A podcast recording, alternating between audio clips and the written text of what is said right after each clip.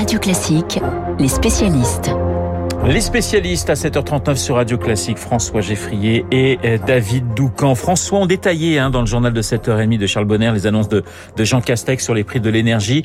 Alors il y a certes du soulagement ce matin pour des millions de foyers français, mais ce fameux bouclier tarifaire du Premier ministre présente aussi de vraies limites.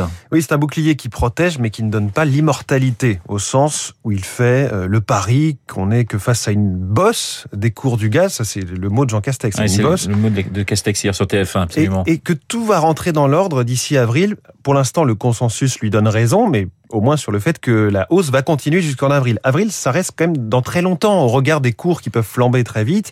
On ne sait pas tout ce qui peut se passer entre des tensions géopolitiques.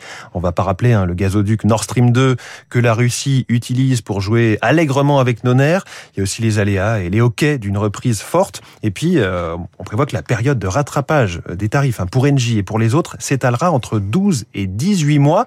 Là aussi, ça laisse le temps à d'autres soubresauts euh, économiques. Ce bouclier est-il assez solide au sens de la solidité juridique des annonces?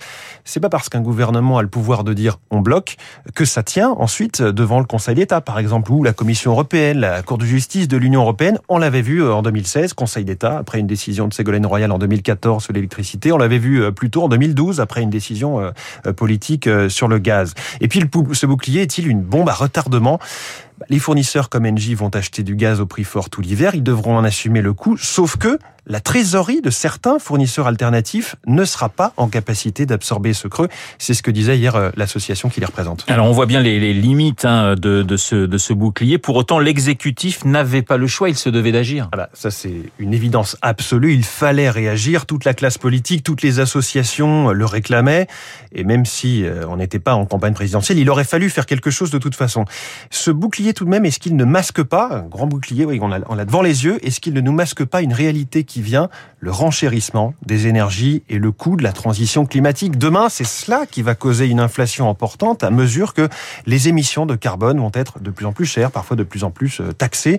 D'ailleurs, certaines taxes sur les énergies fossiles ont vocation précisément à financer la transition écologique. Si on doit aller plus loin que les annonces d'hier, par peur d'un nouveau mouvement type gilet jaune, non seulement bah, c'est reculeux pour mieux sauter en termes de tarifs, mais c'est se priver des financements euh, qui permettent d'avoir une, une transition le plus en douceur possible. On peut s'interroger sur une solution que n'a pas prise l'exécutif, il l'a simplement gardé euh, sous la pédale, l'augmentation du chèque énergie. Euh, À un moment où les finances publiques sont de toute façon déjà sursollicitées par ce même gouvernement, quelque part, il n'était pas à ça près. Ça a l'avantage d'être ciblé pour les ménages qui en ont plus besoin. Et puis même si on prend la comparaison, le chèque énergie, il a été augmenté de 600 millions d'euros. En Italie, ils prennent des décisions à 3 milliards d'euros et a priori, les, finances publiques italiennes sont en bien pire état que les nôtres, avec un- un- une dette au-delà de 150% du PIB. Euh, François, donc, euh, et ces limites du bouclier euh, tarifaire de, Jean Castex. David, on va parler de, Jean-Michel Blanquer dans un instant, mais François a parlé des, gilets jaunes. Et c'est vrai qu'il y a toujours le spectre de la bombe sociale du côté de l'Élysée dès qu'on parle de hausse des, prix de l'énergie. Oui, alors d'abord sur l'endettement, je suis pas certain qu'il faille suivre l'exemple it- italien.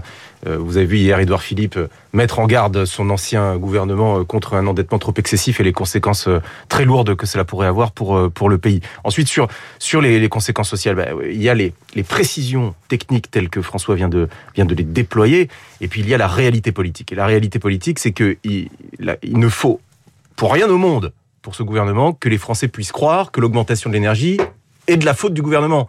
Donc il faut bouger. Donc il faut euh, se montrer en action euh, pour euh, convaincre les Français que si le, si le prix augmente, c'est pas de la faute du gouvernement et qu'au contraire, le gouvernement essaye de prendre des mesures pour, pour limiter cette hausse. Un gros plan avec vous, David, ce matin sur le ministre de l'Éducation nationale. Pourquoi? Eh bien parce que Jean-Michel Blanquer, qui se présente comme le défenseur hein, des valeurs républicaines et de la laïcité, s'apprête à passer à la vitesse supérieure. Oui, il va créer un, un cercle de réflexion qui s'appellera le Laboratoire de la République. C'est une structure politique dans laquelle s'impliqueront une cinquantaine de députés proches de lui, comme par exemple Aurore Berger.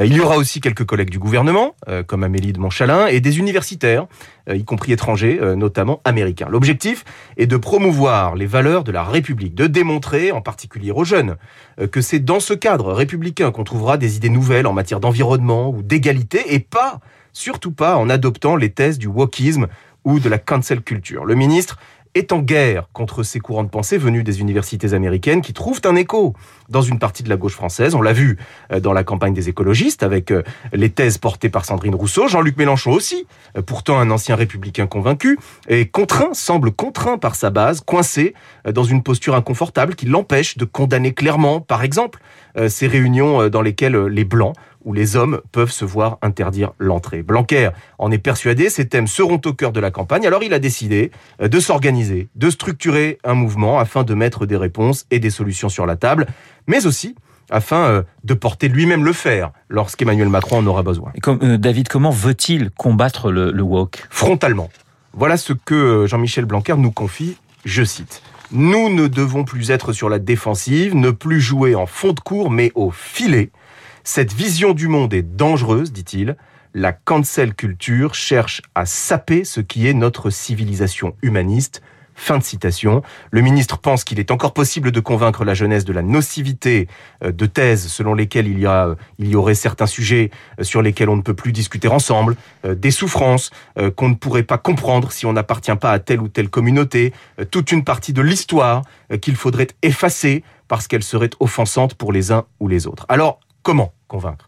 Eh bien, par des réalisations concrètes. Il faut, selon lui, chercher euh, des propositions nouvelles pour euh, combattre les discriminations, les inégalités, rassurer aussi les jeunes euh, sur la sauvegarde de la planète. Pour lui, ce sont là les causes, ce que je viens de citer, qui permettent au wokisme de prospérer. Blanquer raisonne en fait comme on le fait en médecine, supprimer les causes et le mal disparaîtra. Et Macron, il en pense quoi, David? Il regarde cela d'un œil bienveillant, nous dit euh, l'Élysée. Sur le fond, euh, Macron est d'accord pour dire que le wok est dangereux. Il suffit de relire le discours des Mureaux sur les séparatismes pour s'en rendre compte. Mais sur la forme, il a plutôt envie d'une campagne sur le thème de l'apaisement l'année prochaine. Blanquer pense, lui, que le wokisme et la cancel culture doivent être combattus frontalement, je, venais, je viens de le dire. Macron regarde donc tout cela avec euh, intérêt, mais rien ne garantit euh, qu'il s'alignera à la fin sur les propositions du laboratoire de Blanquer. Les spécialistes avec François Geffrier et David Doucan, je vous souhaite à tous les deux un excellent week-end week et je compte sur vous évidemment euh, pour être dans le studio de Radio Classique lundi en pleine forme, c'est promis. Dans un instant, Marc Bourreau